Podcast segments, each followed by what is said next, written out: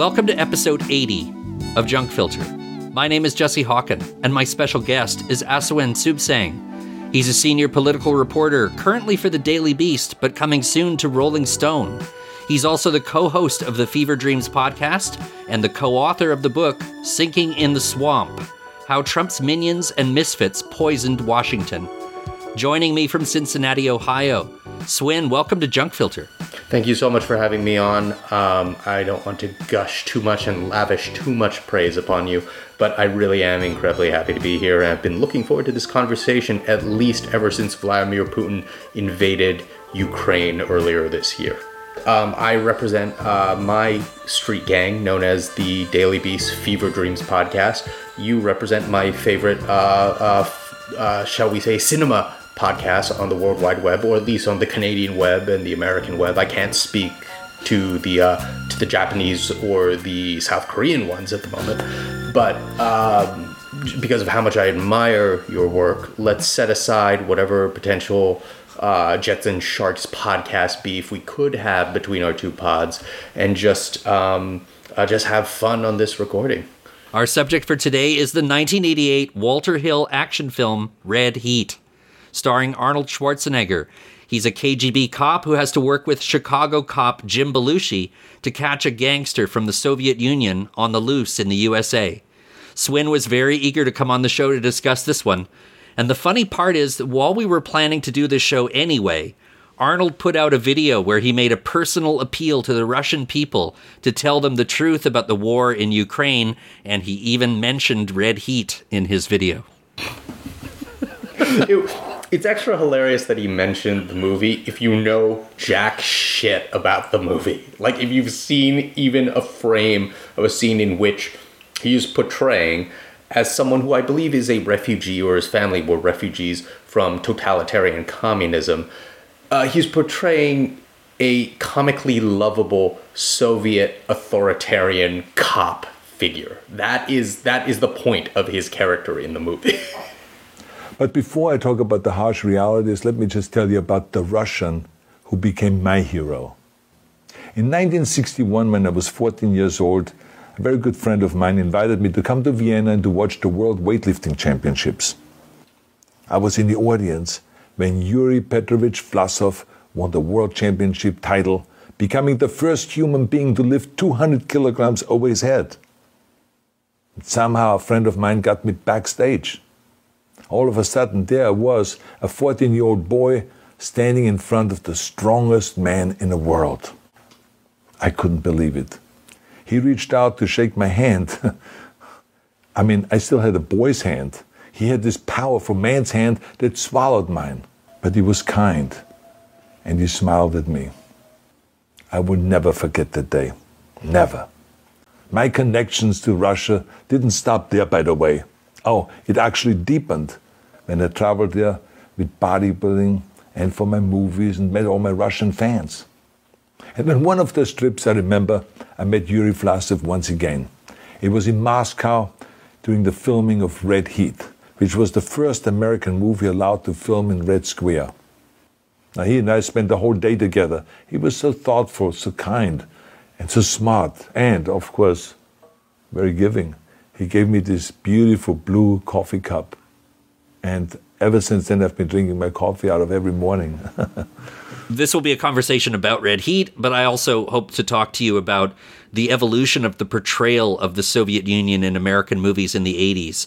This movie was made during the end of the arms race. And uh, throughout the 80s, the Soviet Union evolved from Brezhnev to Gorbachev. And towards the end of the Cold War, American films started to lighten up on the rivalry, uh, which I think peaked in the mid 80s with films like Red Dawn, Invasion USA, and Rocky Four. Right. And this movie, uh, came, like Gorbachev, if I recall correctly, came to power in 1985. This movie came out in 1988, the year before the fall of the Berlin Wall. So this movie is, it's an American movie, but it is truly the most Gorbachev era movie of maybe any piece of popular entertainment I've ever seen. Uh, because it does have this sort of feeling of a a, uh, a thawing of the Cold War, not a complete ending of it, but there was definitely a moment of, as um, one of the politicians I've loathed most um, in terms of 20th century politics, it has the f- feeling of what Margaret Thatcher said about Gorbachev when he came to power in the Soviet Union that I, I like Gorbachev, I think we can do business. This movie has that feel to it, that the uh, uh, I mean, I know it's weird to say this about liberal Hollywood even during the 1980s, but it was a moment when the conservatism and the rah rah rah uh, um, um, excesses of the Reagan era that were so popular in so many Hollywood films was starting to give way towards a okay, maybe we can have a bit of a kumbaya moment now that the Cuban Missile Crisis has been over for decades. I mean, this movie is um, it's i mean i do also want to talk to you about how people in russia feel about this film because i did a little research um, on that but you know one thing that you really have to say about red heat right off the bat is that it's a movie that one of the few it's one of the few american movies that depicts a soviet character positively. But what is it about the soviet union that this film respects the most that's the question you have to ask yourself. It, it's harsh policing tactics and the fact that they don't have to give a shit about things like Miranda rights, hence setting up one of the funniest scenes in the movie. I'm Ivan Danko, Moscow Special Police. I'm here to track down dangerous Soviet criminal. A Chicago police officer is helping me. A Chicago cop never relinquishes his weapon. Here. Now I know why we invented vodka. Arnold Schwarzenegger, James Belushi, Red Heat. Let's talk first about how you saw this movie for the first time. I saw it in a movie theater, but I was wondering how you got to see it. Um, my close friend and I, uh, his name's Julius, um, he officiated at my wedding um, uh, a few years back. Uh, one of the things we loved really loved doing when we were growing up together and particularly when we were in high school was just watching movies, over analyzing them, laughing about them, having a beer or two or three or maybe more, and just laughing our heads off at um, uh, uh, cheesy but well made uh, movies, particularly action movies. So, remember what a video store was? Back when Blockbuster was a thing and there wasn't just literally one of them still operating in the United States.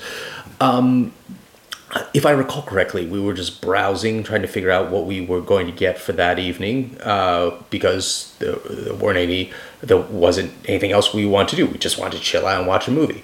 So we saw this Arnold in like a fuzzy Soviet hat or something DVD cover and I looked at the back and said director Walter Hill. And we loved Walter Hill. He, I, I still do. I, I hope my friend still does. So we were like, oh my God, it has a Belushi in it. Um, oh, we, we gotta watch this movie. I, I, I don't need to see or hear anything else about the movie. We need to rent it.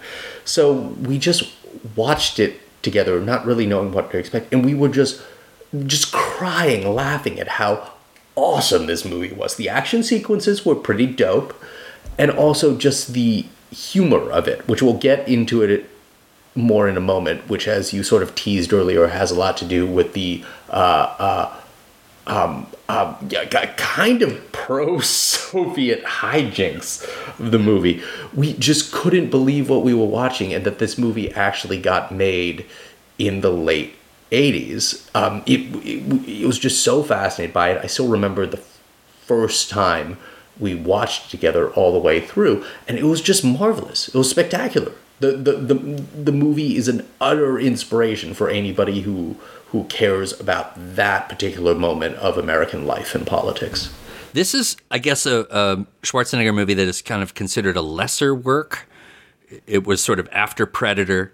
It was sort of on his way to sort of doing the sort of the more obvious comedies like uh, the Ivan Reitman stuff, like Twins and mm-hmm. Kindergarten Cop. But this was like an example of Arnold starting to lean into the sort of the comic potential of his persona, which you you saw also saw in stuff like Commando. But the most deadpan performance he's maybe ever done. That is the Yeah. best thing about him. It's it's if you took Jingle all the way and then made it uh, like a snuff film. Like I, I want to read you a quote from Walter Hill. He had longed to work with Schwarzenegger, but he was trying to come up with the right vehicle for him. And he said um, when this movie came out, in an interview in the Chicago Tribune, Walter Hill said, I didn't want to do sci fi, and it's tough to use Arnold credibly in an American context with his accent. I thought it would be interesting if he could play a Russian cop in the US. I wanted to do a traditional John Wayne, Clint Eastwood, larger than life movie.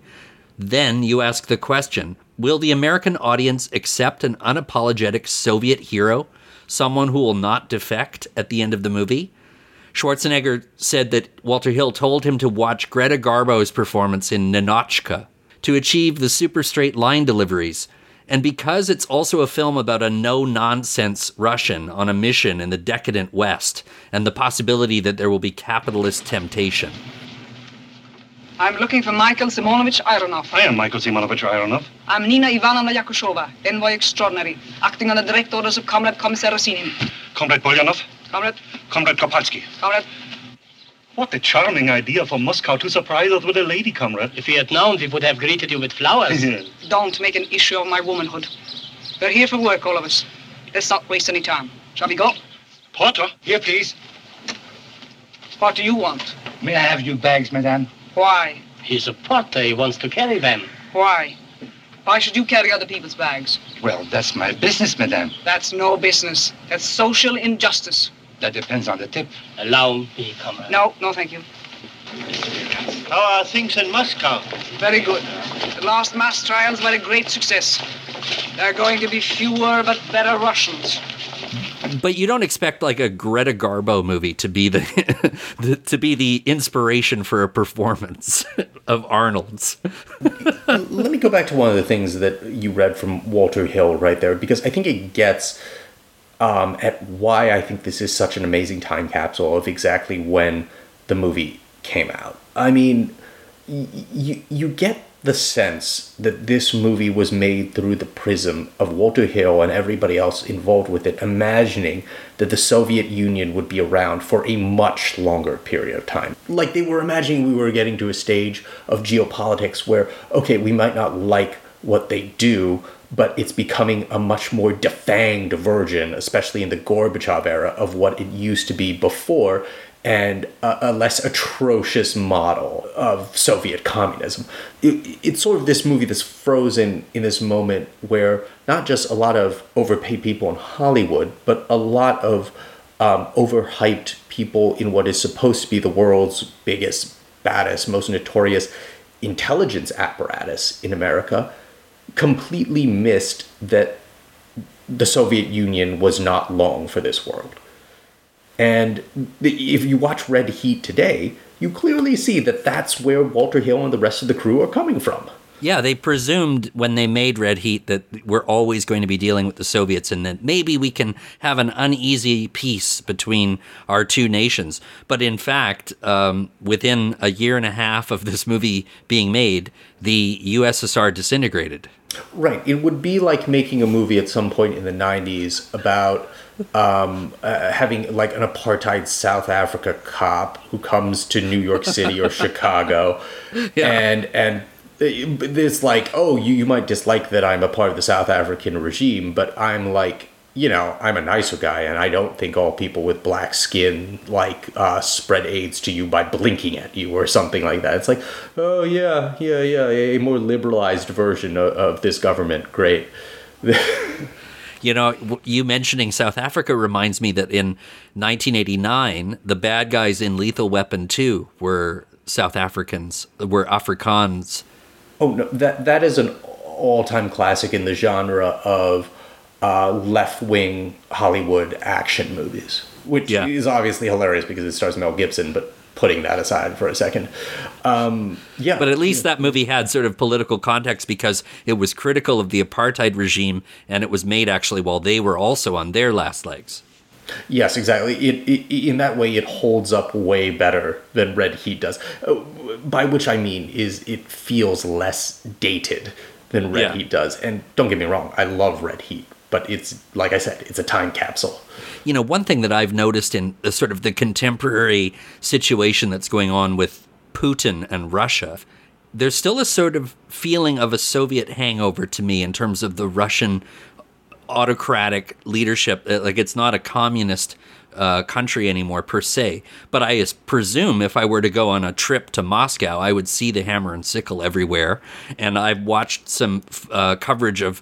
Just to sort of torture myself, I looked at some RT coverage, and they kept referring to the Red Army, and they kept sometimes referred to themselves as Soviets. You know, it's there's something kind of incoherent about the way that Russia sort of presents itself as a different country when in so many ways there's just sort of a, a rebranded version of the same you know system Well, they're like us. They like winners. They like winners. That's why they like Red Army lore and iconography because who else gets to say we were really the determining factor that crushed the Nazi regime and won World War II for the Allies?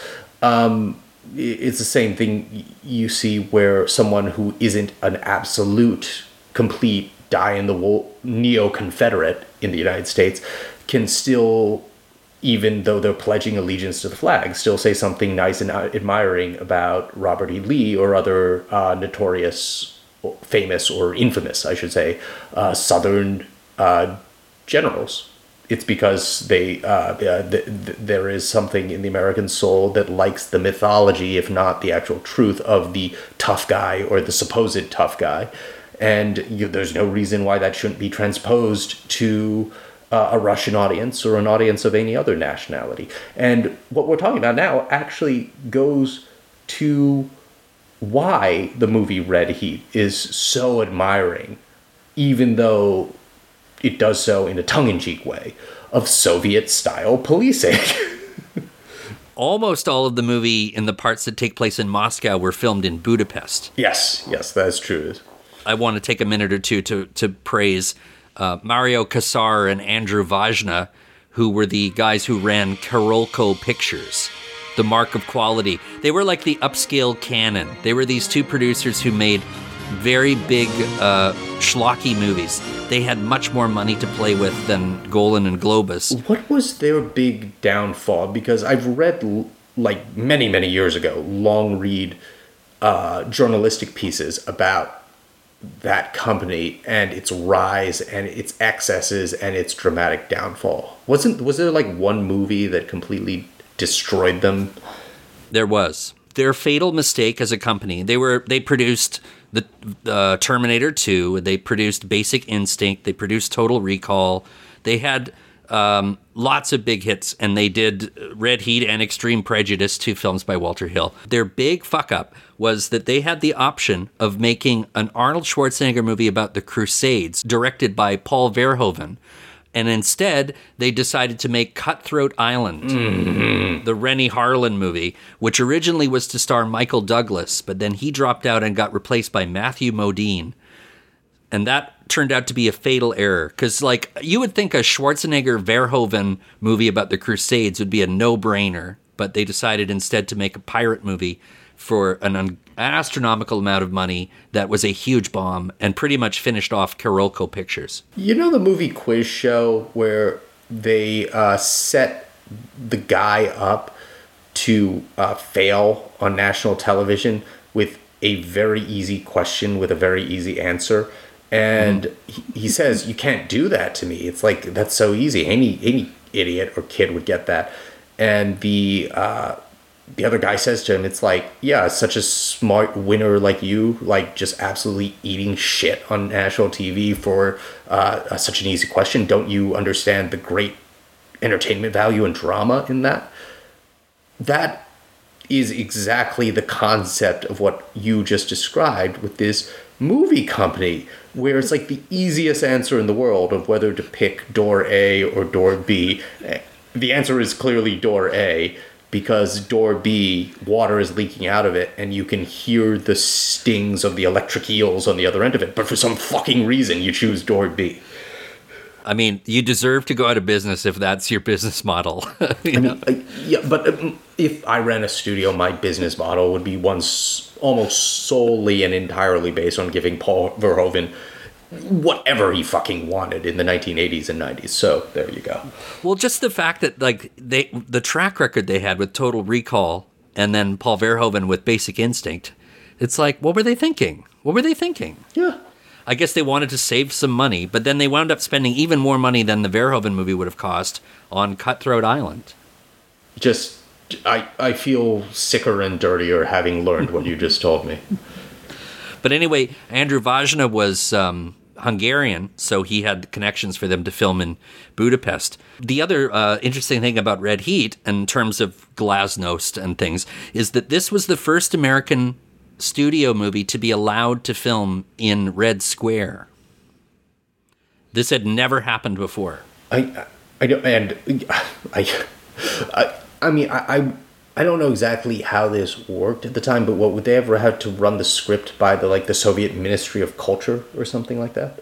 I that I don't know. Okay, I mean, well, if if they had to do something like that, I would have loved to be a fly on the wall and watching these Soviet uh, apparatchiks or um, uh, senior officials just going line by line through the script for Red Heat and just looking at themselves uh, and being like, "Did the Americans just generate our own propaganda for us?" of course, we'll let them shoot in Red Square. Why wouldn't we? in the opening credits, they have um, Russian style uh, font. So all the names, like Arnold Schwarzenegger's name, all the R's in his name are backwards. You know, I gotta wonder what what did Arnold think at the time about making this kind of pro cop slash pro Soviet Union propaganda at this stage in his career? He devoted a chunk of his 2004 Republican convention speech, where he was going there to talk about why America should re re-elect George W. Bush. Um, he devoted a good chunk of that address to talking about how the reason he became a Republican as, as a kid was because it reminded him less of the Soviet Union than than than what the Democratic candidates were saying on live TV. So what like what is the arc there? What I, I mean I, I suppose there's nothing more American and anti-Soviet than trying to make a buck, which was what I'm sure he was doing with this movie. But at the same time, you, you got to wonder what what what what what what was the what was his game there? Police Captain Ivan Danko came from behind the Iron Curtain. Danko, you're welcome. hunting down his country's deadliest criminal. What did he do? He take a leak on the Kremlin wall or something? I need cooperation. Sure, whatever you say, me Now, he's about to team up. What do you say? He say, go and kiss your mother's behind with the most unpredictable cop How you doing, honey? Drop dead. Thank you. on the streets of Chicago. You look like Marvin Hagler to me. I lost money on Hagler. I guess we should actually start telling uh, the uninitiated of your listeners what the fuck this movie is actually about, as opposed to just continuing to say over and over again that it's some of the best pro Soviet propaganda that Hollywood had ever produced uh, following the end of the Second World War. First of all, I just want to say that there's a really good cast in this movie besides Arnold and Jim Belushi, who was billed as James Belushi at this point. We also have Peter Boyle. We have the young Larry Fishburne when he was still Larry. We had Gina Gershon. We had Pruitt Taylor Vince.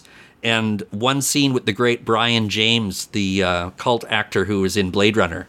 First, the movie starts in Moscow, and it starts in a scene where they get your attention very quickly.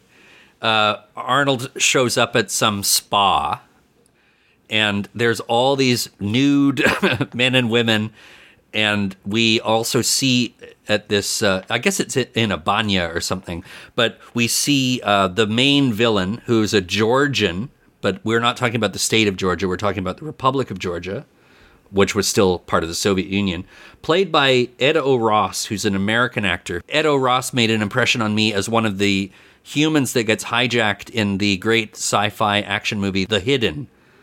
And he's the main villain in this movie. Victor Rosta Rostavili, but they keep calling him Victor Rostov.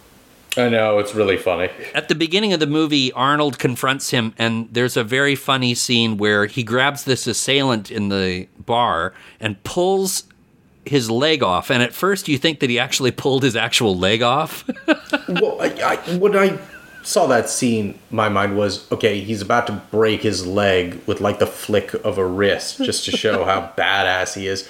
But no, no, it's it's a fake leg. It was like an awesome plot twist right off the bat. What more could you ask from your 1980s actioner? But when I saw it in the theater, we all like gasped because it actually looked like Arnold pulled the guy's leg off to start the movie. But it was a, a, wooden leg and it was hollow, and inside the the wooden leg was a bag of cocaine. And then uh, Arnold says, "Cocainum." is that Russian for cocaine, or is that uh, any other language for cocaine? I guess it's Russian. Um, and we'll get. I'm going to tell you more about this soon, but that became a meme in uh, social media in Russia. The the shot of Arnold pulling the coke out of the leg and saying "cocainum" became a popular internet meme over there. As it should. It should be a popular internet meme everywhere. So then there's a, a, fight that spills out of the spa and it turns into Arnold and this other meaty uh, Russian guy beating the shit out of each other in the snow.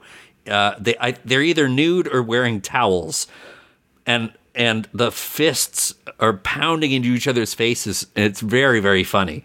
So I mean, this movie, I'm on board with this movie almost immediately because you got nudity, you got super violence, and you've got uh, Arnold in the nude. And it's directed in a way that only Walter Hill could do. yeah. Super macho. Then we get the opening credits, and there's a wonderful moment in the opening credits where the director's name credit comes up over a statue of Karl Marx.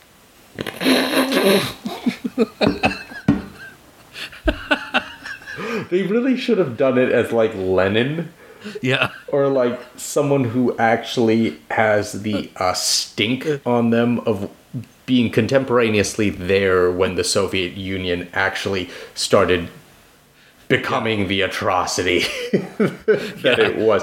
They really should have just gone for it, like just just just a gigantic bust of Vladimir Lenin and or Stalin, like.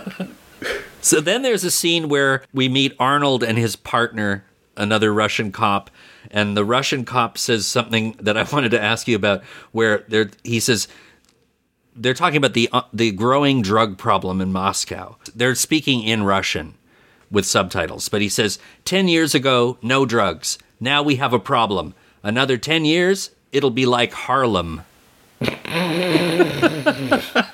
See, the the amazing thing about the politics of this movie is and I think you and I have talked about this before. It is pro Soviet, even if in a tongue in cheek and self aware way, but it is a thousand percent not left wing because the vision they give of the drug war, of American and Russian policing, and of, of how to deal with your average criminal, whether petty or higher profile, is a thousand percent what you would have happen if you made a movie starring Clint Eastwood playing Dirty Harry, which was, of course, derided when it came out by its critics as right wing fascist propaganda.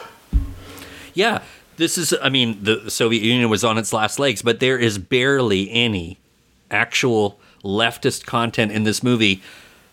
There's it's almost, There's well, a just a little. Yeah, we'll talk about that one scene. But, but in this film, um, there's no actual like socialism in this movie. Correct. is one way that I would Correct. put it. There's even a- though it's trying to ride on the whole idea of the Russian cop and the American cop. But we're gonna have to meet each other halfway. But that's a false premise because there's they're, they're both cops. They they're not. It's not like a peaceful version versus a violent version. It's like the the one that supposedly semi plays by the rules versus the other one who doesn't understand why you have rules. Correct. It's not a meeting of the minds of a Soviet economist and like Milton Friedman or something like this. These are two people who um, broadly agree on the sort of ends justifies the means. I'm a kind of like rogue badass cop method of getting things done. However, the major difference is the American cop has some rough semblance of respecting due process and and and the rights of of suspected criminals or de- detainees. Um, like that is, uh, and we can talk about this an hour a little bit later uh, if you if you want. But that is the t- source of a lot of the comedic tension in the movie that Jim Belushi keeps telling him. It's like, wait, you do not understand the rights of criminals or alleged criminals. What are you doing here? Whereas, as, as Arnold hilariously says, as his character in the movie, the Soviet model is more economical in terms of instead of questioning a uh, a, a uh, informant or a suspect or a person of interest, you just physically torture them until they tell you what you want. so before the movie heads into the United States, there's a sequence where um, the bad guy Victor uh, is trying to escape from Arnold because he escaped the first time, and, he, and, so Arnold and his partner are going after him, and Arnold's partner gets killed. So the bad guy escapes, and he winds up in Chicago. Because of course, because where, where else would an international uh, Georgian drug lord go? Obviously, uh, the major, the windy, the windy city. Why not? The bad guy Victor seems to be in league with this gang of black drug dealers in Chicago who are mostly of shaved heads, and they keep referring to them as the clean heads. So yeah, I mean this this is another part of the movie that I always loved, where they have the Georgian drug lord pursued by the Soviet cop. Uh, bolting across the Atlantic to team up with black skinheads in Chicago. Just cuz. Just why not? But they're not like a black punk gang. They're just a bunch of uh, drug dealers, but they're all bald and they kept referring to them as the clean heads, but they would say it in this. It felt like a racial epithet substitute to me. I almost got killed by a couple of clean heads. It, it sounded to me like they were substituting a word. Right, exactly. Again, it goes towards the actual reactionary nature of the movie, despite being a fucking pro Soviet cop movie. Anyway, so we, we're introduced to Jim Belushi, who uh, is pretty piggish as a cop. Like he keeps uh, checking out women. The, the, very first time we see Jim Belushi, he's like praising this woman's breasts on the street corner while while he's with his partner. And like he, any woman who goes by, he says, "Hey, honey," you know, and then she says, "Get lost." You know, he's always uh, serving up jokes in the movie, and I have to say, even though I didn't mind Jim Belushi's presence in this movie, I never found him particularly funny. he's just there to be Jim Belushi. That yeah. is it. That is it. Um, I mean, as I think we were flicking at earlier in this episode, the comedic gold is all done by Arnold, who is like by any reasonable metric supposed to be the straight man character sort of mm-hmm. Um, mm-hmm. but but yet the, the, the all the amazing comic timing and all of the truly juiciest funniest bits all come from this super stoic soviet police officer so jim belushi does a bust and i guess that's how uh, they don't real. There's a little fuzzy part of the movie that I don't quite understand, where v- Victor escapes from the Chicago cops, also doing a bust, and then in the next scene, they s- we're back in Moscow, and we see somebody reading uh, something off a, a teletype, uh, a telegraph machine that says that Victor's been arrested in Chicago. They don't actually show how he got caught, though. Yeah, it's just a moment in the movie where they're like, uh, and Poochie died on the way yeah. back to his home it was planet. Like, it was like they, they cut a scene out or something. Right, and, uh, and then everybody's like, okay, whatever, you American hogs, you movie going audiences, you'll buy anything, just go with it. Just just trust us. He got he got arrested. You don't need to see that. And it's like, but But why? And why isn't that the end of the movie? It doesn't matter. Just just fucking go with it. They have, we just have to have an excuse for Arnold to go to the States. So then Arnold is uh, sent by his superiors in the KGB to go and get this guy and bring him back to Moscow. Again, it's like the man from Uncle, except for cops who like smashing perpetrators' heads against the side of the door of the car. So Arnold shows up in at O'Hare Airport and he's all decked out in his full KGB uniform. And um, Belushi doesn't like him right off the bat. Uh, this is one of those movies where they start to like each other and they warm up and they're friends by the end. But for the longest time, Belushi seems to resent this assignment that he's been given. Also, I know it's an action movie made by Walter Hill, starring Arnold Schwarzenegger, but if we are to overanalyze it too much and try to ground it in some degree of 1980s reality, would that have even been allowed in Ronald Reagan's America, or not even Ray, or even Jimmy Carter's America, or Gerald Ford's America? Do they just allow Soviet cops to just run around the streets of major American cities because we're waging the war on drugs together? Was that a thing? I know. It's like, uh, and then, uh, well, I guess the only thing is that Arnold doesn't have a gun. Uh, uh, which which comes up a lot in the movie, and quite frankly, for most of it, he doesn't really need one. He's a force of nature on his own. So Arnold arrives in Chicago and they want to put him up in a nice hotel, but Arnold wants to stay at the Flea Pit Hotel that Victor was staying at. Yeah. The, what is it called? The Hotel Garvin or something. And and Arnold is talking in a Russian English accent. But this is another incredible uh, bit of coincidence why we wanted to do a show about Red Heat is that there's a scene where Arnold is uh, in the car with Jim Belushi, and Jim Belushi says, "Oh, you speak very good English. Where'd you learn to speak English?" And he says, "In the army. I was stationed in Kiev." And Belushi's like, "Oh, chicken Kiev. My sister had that at her wedding." Which and it's like they're literally talking about Kiev in this movie. This is incredible. Which is any uh, uh, filthy American or uh, Western propagandist will tell you is supposed to be pronounced Kiev, not Yes. Ki- Kiev. But because of movies like this, I grew up with Kiev, so I still think that's how it's pronounced. Which I guess, if you're a Soviet police officer, is exactly how you would pronounce it. Yeah, he says Kiev. Do you remember there was a tweet uh, at the beginning of all of this stuff that's going on in Ukraine where they were like, look for the signs of Russian disinformation campaigns. Look for anybody who uses the word Kiev instead of Kiev.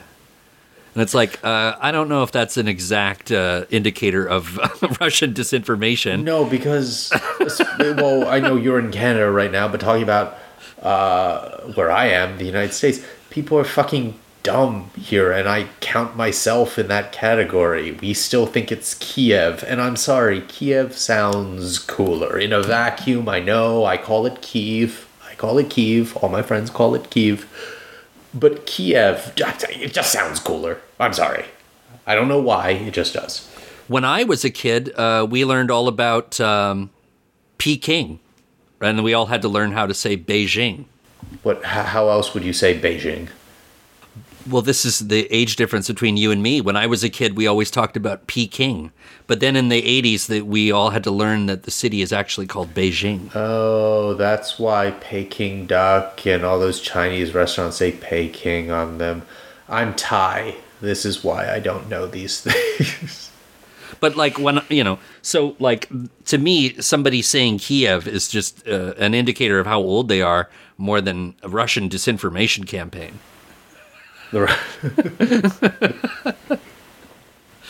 But anyway, so Arnold in this movie refers to it as Kiev.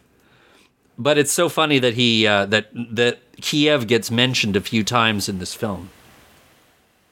Yeah, yeah. E- e- everybody should be watching this movie right now, um, along with doom scrolling about the uh, atrocities in Ukraine at the moment. It's very, it's very instructive about how we got to where we are right now.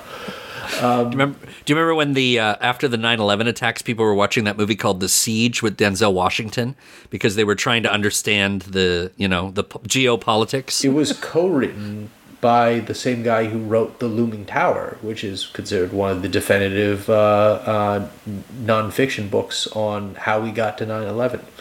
oh that, that i didn't know Lawrence Wright. Lawrence Wright. Oh.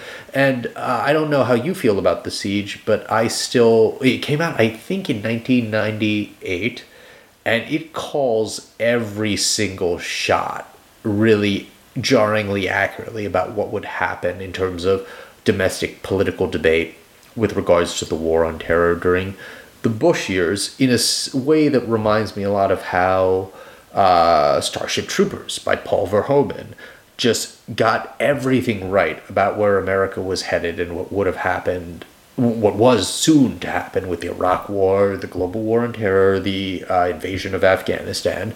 But of course, both movies were eerily prophetic because they both came out in the 1990s.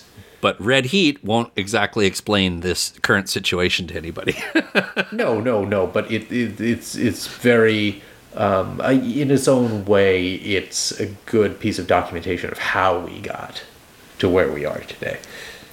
So as uh, Arnold and Jim Belushi are beginning to, you know, do this investigation together, um, we start seeing uh, differences between them in terms of their police tactics. For instance, yes, we mentioned earlier that you know they they have a suspect, and J- Jim Belushi's trying to get the information out of him, but then Arnold starts actually like torturing the guy, and then he like spills. trying breaking his fingers behind his back or something, and um, Jim Belushi lecturing on him on like, haven't you ever learned how to how to do this by the book? Or something like that. That's that's not exactly a direct quote. And then, as I was mentioning earlier, Arnold, after he gets the information that he needs, as he's walking out of the interrogation chamber, just looks at Jim Belushi and says, Soviet method is more economical. and just moves on. It's like, and that is not the only line of this movie where it is heaping praise upon the the earthiness of the quote unquote Soviet model, which again is indistinguishable from what uh, the right wing badass Dirty Harry would do. It's the Yeah. exact same thing. It, what does it matter what the governing ideology of the state is if the cop is just being a cop? This was the most fucked up exchange for me in terms of dialogue. Uh, Schwarzenegger's driving the car and he says, I have car under control. And Art Ridzik, pl- the cop played by Belushi, says, Yeah, I'm sure they taught you all about cars and the price of insurance at your famous Russian school in Kiev. In socialist countries, insurance not necessary. State pays for everything. Belushi says, Well, tell me something, Captain. If you've got such a fucking paradise over there, how come you're up the same creek as we are with heroin and cocaine? Schwarzenegger says, Chinese find way. Right after revolution, they round up all drug dealers, all drug addicts, take them to public square and shoot them in back of head. Oh my god! See, it's absolutely not a left wing movie. It is a uh, proto Duterte movie, who doesn't really have an ideology that you can actually pin down on a left right spectrum as you or I understand it. So after he says, uh, well, Chinese just shoot them in back of head, Belushi says, ah, that'll never work here. Fucking politicians wouldn't go for it. Correct. Correct. I, I have no doubt. I know it's supposed to be funny. I have it. It is funny, and and I have no doubt that someone like George H. W. Bush would have wanted to do something like that if he could have gotten away with it. But alas, he didn't have that sort of political reality because of you know the Bill of Rights and shit like that. But no, it's amazing that um, that the conversation in they're in a car in that scene, if I recall correctly. Uh, yeah, while they're just cruising down the street, the resolution of that is, oh yeah, we just can't get away with that here because you know, politics. not because of the hu- humanity or human rights, or just that that is maybe not the best long term way to ensure safety and peace and prosperity in your country. But no, it's just that, yeah, sorry, we, we can't get away with the shit that that the Maoist totalitarians were able to get away with when they were trying to eradicate opium or use or whatever in some sort of Chinese hamlet. You know, the other thing that just occurred to me now while we're talking is that, you know, the year after Red Heat was the Tiananmen Square massacre. This this movie rules. This movie fucking Chinese have right idea. Drive tank into crowd. you know, it's like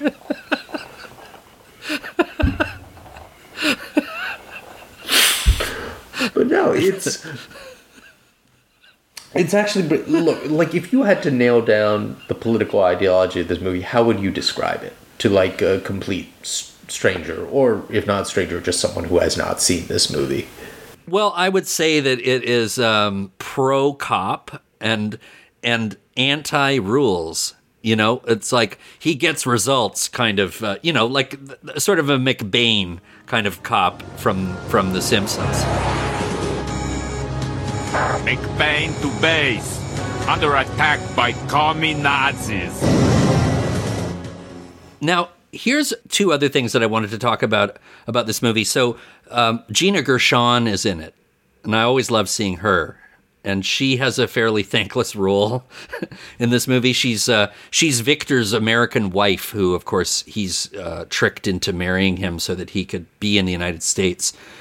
But there's one little fun fact: she's a fitness instructor, and there's music that's playing while she's uh, teaching a class, which is actually the first time that house music was used in a mainstream movie, which was a music genre born in Chicago.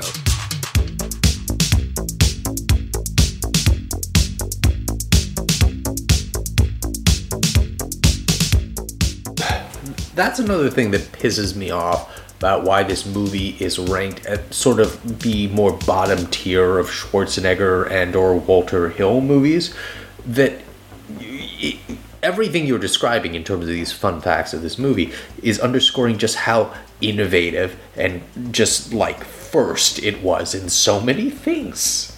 Yeah.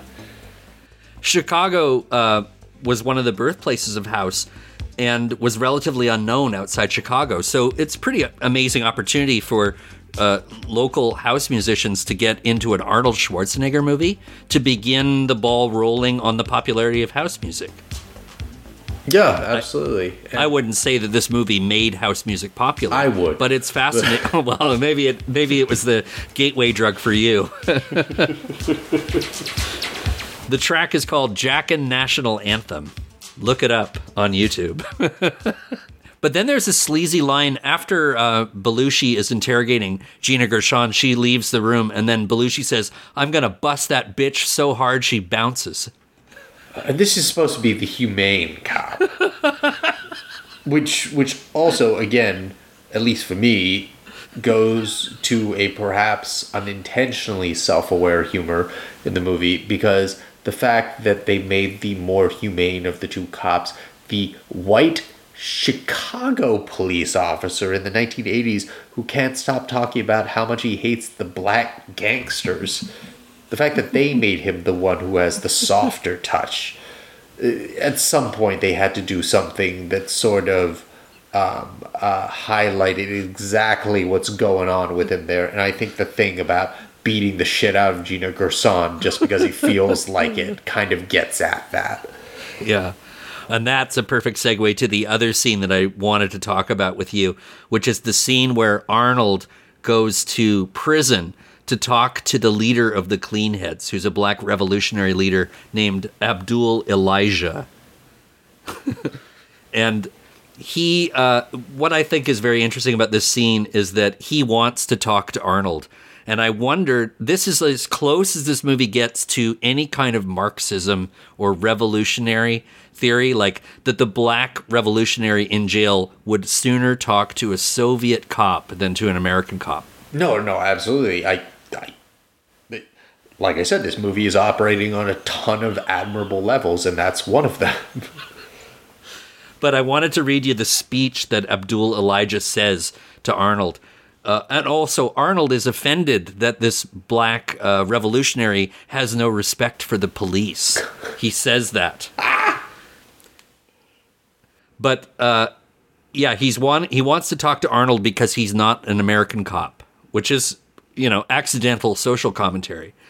But Abdul says, "You want to know what my crime is? My crime was being born.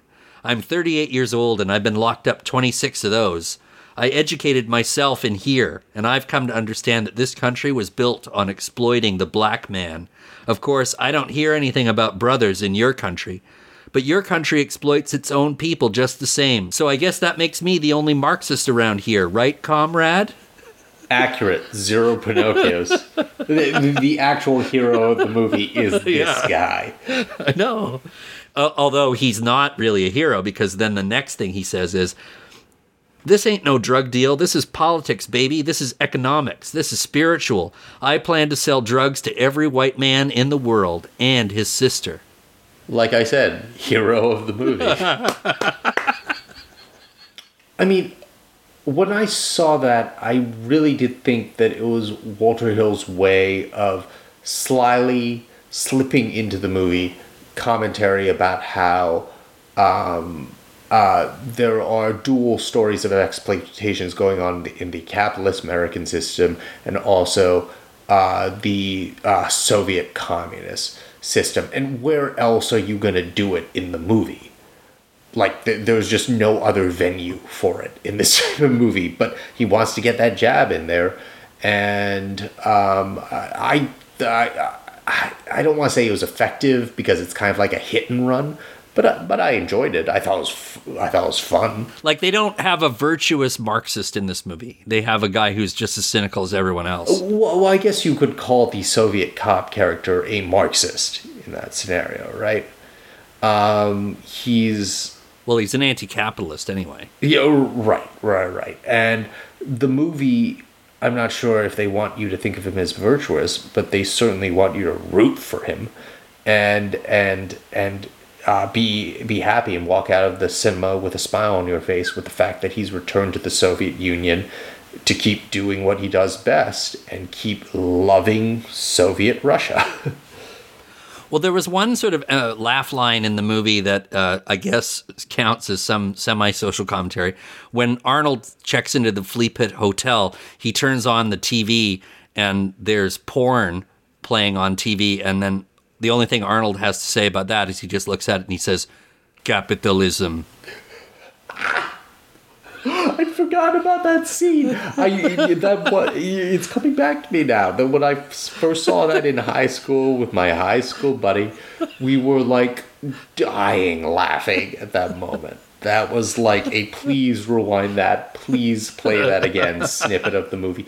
As was, and this we actually did rewind to play it again because we were laughing so hard the first time. Uh, the scene when Arnold is alone in the car, and this is shortly after he has just learned what Miranda rights are in America. They don't He's so have confused those. that you have they have rights. right, they're like the prisoner, the the criminal. Uh, so some asshole just approaches him while he's sitting alone without Jim Belushi in a car, like staking something out or something like that, and starts bothering him. So super stone faced, Arnold, as Soviet cop, just looks at the guy and says, "Do you know Miranda?" As in Miranda rights, and then this idiot American says something to the effect of like, "I have no idea who that bitch is who you're talking about," and then Arnold just punches him through. through the fucking window and just knocks him out cold on the sidewalk. And then Belushi shows up with because Belushi went to go get them some hamburgers and drinks. Like he comes back with the, the the snacks and sees the guy out cold on the sidewalk in front of the car. Another great line of uh, showing the sort of Soviet style of policing is that Arnold's very confused at the whole idea of uh, a suspect being allowed to talk to their lawyer and and he says in Soviet Union only after two days can scumbag talk to lawyer. Again, the movie portrays this as a positive. Yeah.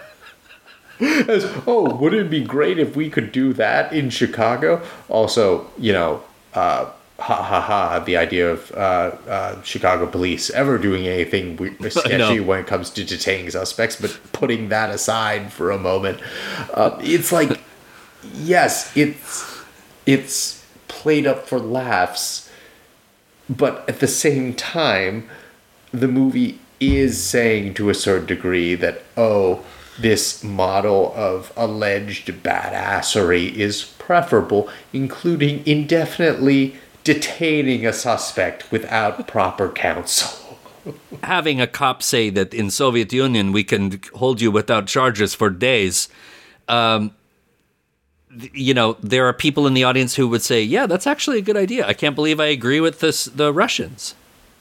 right exactly in my research when I was doing this show, I found out a very delightful little fun fact about how this movie has been received in Russia. mm. That scene earlier in the movie where Arnold and his partner are talking about the threat of drugs in the Soviet Union, apparently that scene and a few other scenes in this movie are the subject of ridicule in post Soviet countries, partly because they consider the actors' Russian accents to be really bad. But also, like when they're speaking in Russian, Russian audiences find that very funny. It doesn't sound like Russian to a Russian ear. Well, it's kind of it, that we were uh, talking about this Simpsons a little bit ago, and it reminds me of that famous Simpsons episode where Bart eh, goes on trial or something like that in Australia, where if uh, one of the criticisms it had from Australian audiences is that the Australian characters, some of them at least, don't sound Australian. They sound South African. in Russian, there's an idiom, cranberry, which refers to foreign writers or filmmakers trading in stereotypes to make absurd depictions of Russian culture. So this movie has almost all of them. At one point, Peter Boyle, who plays the Chicago uh, chief, asks Arnold how people relieve stress in Russia, and he just says, vodka. But they find it funny that this is the Western idea of what Russia is like. So it plays on a totally different level for the for the Russian people. Well, that in a sort of mirror image way is what I've always appreciated about the movie.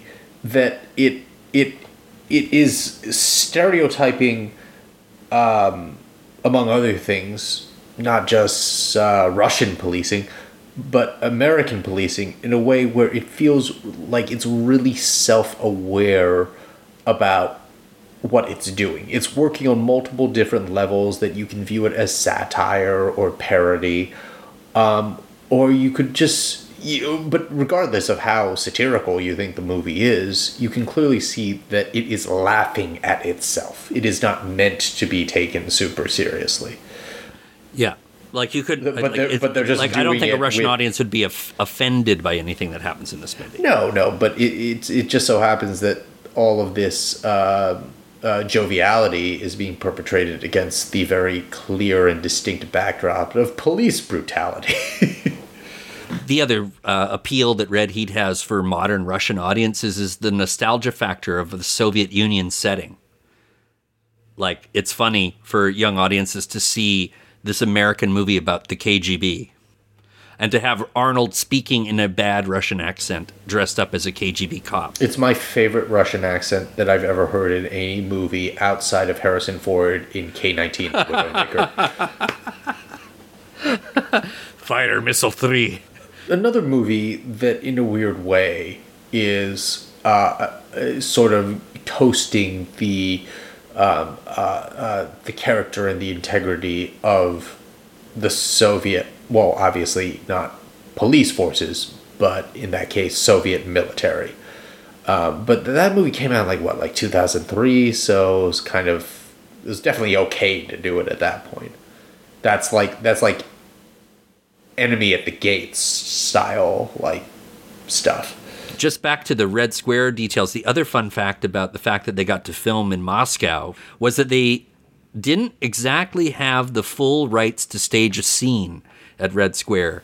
Awesome. So they brought Arnold Schwarzenegger to Moscow. They dressed him up as Danko in his KGB uniform, and then they filmed him on Red Square doing a salute, which you see at the end of the movie, as if they were uh, filming as tourists. Like they just snuck in and filmed Arnold standing there and then leaving. And that was the only thing they were allowed to do with a movie star on this on in Moscow. That's another reason why this movie is an all-time great because it has that uh, unintentionally hilarious element of guerrilla filmmaking. Yeah. Like um, it would be like if William Friedkin made The French Connection, but it was just a shot of a car failing to start no matter how many times you turned the key. It's like, but you didn't have a permit to be on that road. It's like, cool.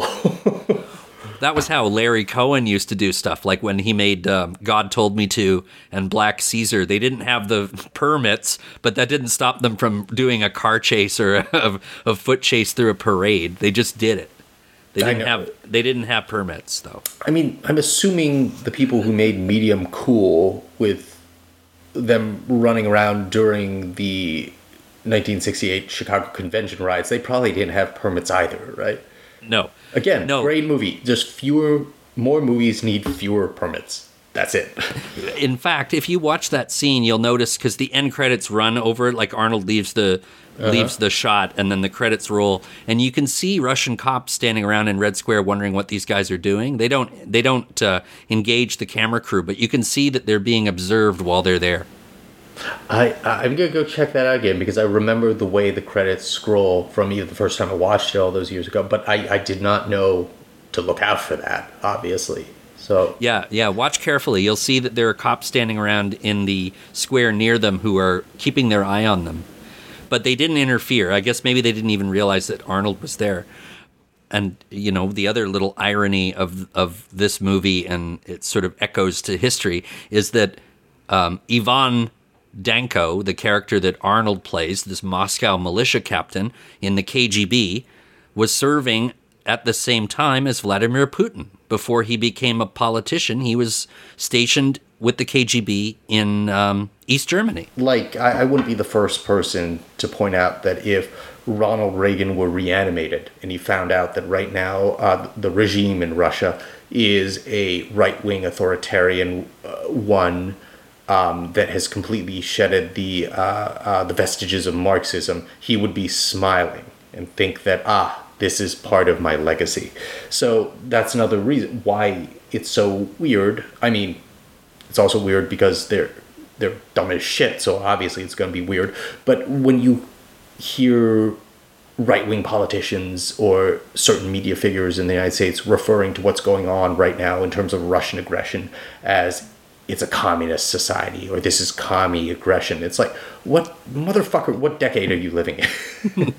how, how- do you not see that if you are an adherent to Reaganism, which I guess they still are, but they're more adherents to Trumpism at this point. How do you not look at the Putin regime and realize that you guys won? You won in the 1980s and the early 90s, and this is the consequence of that. You, you, you what, like Russia is not going to look like, uh, uh, like Vermont just because you won the Cold War.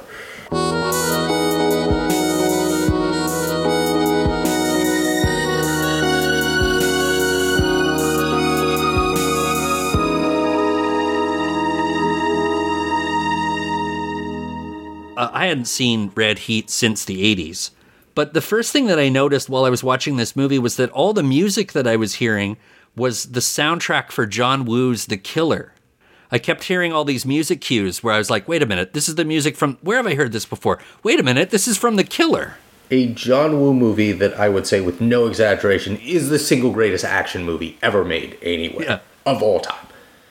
But I presumed that the incredible music in The Killer was an original score, but it was just lifted outright from the soundtrack of Red Heat. Good. Fan- Fantastic. I couldn't imagine. I, I can't imagine a better movie to ape a soundtrack from. You're making me like Walter Hill even more right now.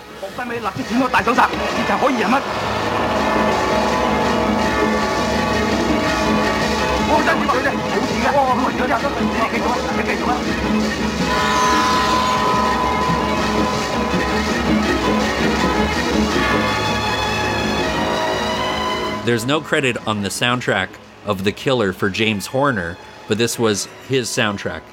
And I wonder now whether or not Woo even had the rights to use this music. That maybe the movie just became so big that um, they just didn't bother. I don't know. John Woo. You gotta love the Hong Kong film industry in the '80s. Oh God, it was so good. Jesus, the the you, you know the the, uh, the Hong Kong a- action movie scene of which uh, John Woo and his heyday rose out, out of is the single greatest argument for multiculturalism. Or, or if not multiculturalism, like the fact that no one country gets it right. You have to have a merger of different ideas and ideals. Because uh, j- Hong Kong, obviously, at the time, was Chinese, but it didn't belong to China. And uh, I know there's the crackdowns now, but for a long time, even when it returned to Chinese hands, it was still, you know, kind of its own system and its own uh, mini country within a country. And the sort of, for lack of a better term, whatever Western influence or Western economic influence was given to that part of China fused with their artistic sensibilities and the the um, the amazing verve and vision that comes out of someone like John Woo and his contemporaries. Uh, where else in the world could you have gotten that? You would not have gotten that in a uh, in in Hollywood in a uh, or anywhere else in the quote unquote free world. Um, it had to come out of a place like Hong Kong. And more importantly, you know that a guy like John Woo, an action master, has the most respect for Walter Hill. So he probably was like, I want to use the music from Red Heat. It's perfect. Exactly. You know, and it's Walter Hill. like he's the, he's he's a great action filmmaker. But you know, there was a stretch for a few years where Hong Kong was routinely running rings around American action movies. Like a typical Hong Kong movie was more exciting than an American movie trying at full tilt to get up to that level. No, absolutely, and that's why I would look. I I don't know what happened with John Woo in the movie Paycheck, starring Ben Affleck. I have no idea what happened. Maybe he slept through that movie. Maybe there was too much studio interference. I have no idea. I'm not talking about that movie. I'm talking about all the other movies that came before it. Yes, even Wind Talkers, where it was the John Woo work in Hollywood era of the John Woo filmography. And Yeah. whoever decided that that needed to come to a close as opposed to continuing to go forever is a war criminal. Whoever mm. decided that American action movies didn't all need to be Face Off or Hard Target or Broken Arrow is a monster. Yeah. No, I know. It's a sad story. And I think his American career ended when Paycheck bombed. And you can tell that John Woo's not in control of that movie. You can tell that he's playing the hits, was how I felt while I was watching Paycheck. I mean, at the time when I saw that movie in uh, a United Artists Theater uh, somewhere outside Washington, D.C., I was such a John Woo enthusiast and fan that I kept lying to myself that I liked this movie, even though I was screaming in my head at the top of my lungs while I'm watching the entire movie. Who made this movie and slapped John Woo's name on it? This is a swatch that you just like wrote the word Rolex in crayon on. My love for John Woo is so strong that I don't want to see him phoning it in, you know, so I didn't see Paycheck for the longest time. Right. It's like seeing uh, Michelangelo uh, like paint the interior of a McDonald's arch or something like that. Yeah. Yeah, it's just it's heartbreaking. I'll tell you, I saw The Killer at the Toronto Film Festival when it played in 1989, and when it was over, I got another ticket and watched the next screening of it because I could not believe my eyes. I had never seen a movie this this much fun in my life. I know. It, it's and I got his autograph. It, I I never asked for autographs, but when John Woo came to TIFF again to do Hard Boiled, I ran up onto the stage and got him to sign my program book. please tell me he was a nice guy about it. he, he was a nice guy about it. Excellent. I mean, I shook Yeah, he's- I shook his hand. you son of a bitch. I don't have that many heroes left, uh, pol- political or cultural. There's nobody I would ask for their autograph, but I did get John Woo's autograph. Yeah, absolutely. He's he's he's got to be a top three for me right now. You got uh, Martin Scorsese, John Woo, um, uh, uh, Barry of Barry and the Remains, and maybe those are the only three people who I would ask for their autograph for if I could. Swin, it was so great to have you on the show. Um, where can people find you on Twitter? They can find me uh, at swin24 on twitter.com. Swin, uh, thank you so much for joining me. It was wonderful talking to you. Please come back anytime. Jesse, it was an honor being here. Um, anytime you want me back, just let me know. Before we go, just a reminder that we do have a Patreon. Patrons get access to additional bonus episodes every month. Our next Patreon episode will be dropping in a few days. My guest is the screenwriter Brendan Gallagher. We're going to be discussing two toxic masculinity westerns Jane Campion's The Power of the Dog and John Ford's The Searchers. To become a patron, please go to patreon.com slash junkfilter. And please follow us on Twitter at junkfilterpod. The original music for this program was provided by Marker Starling. My name is Jesse Hawken and thank you for listening.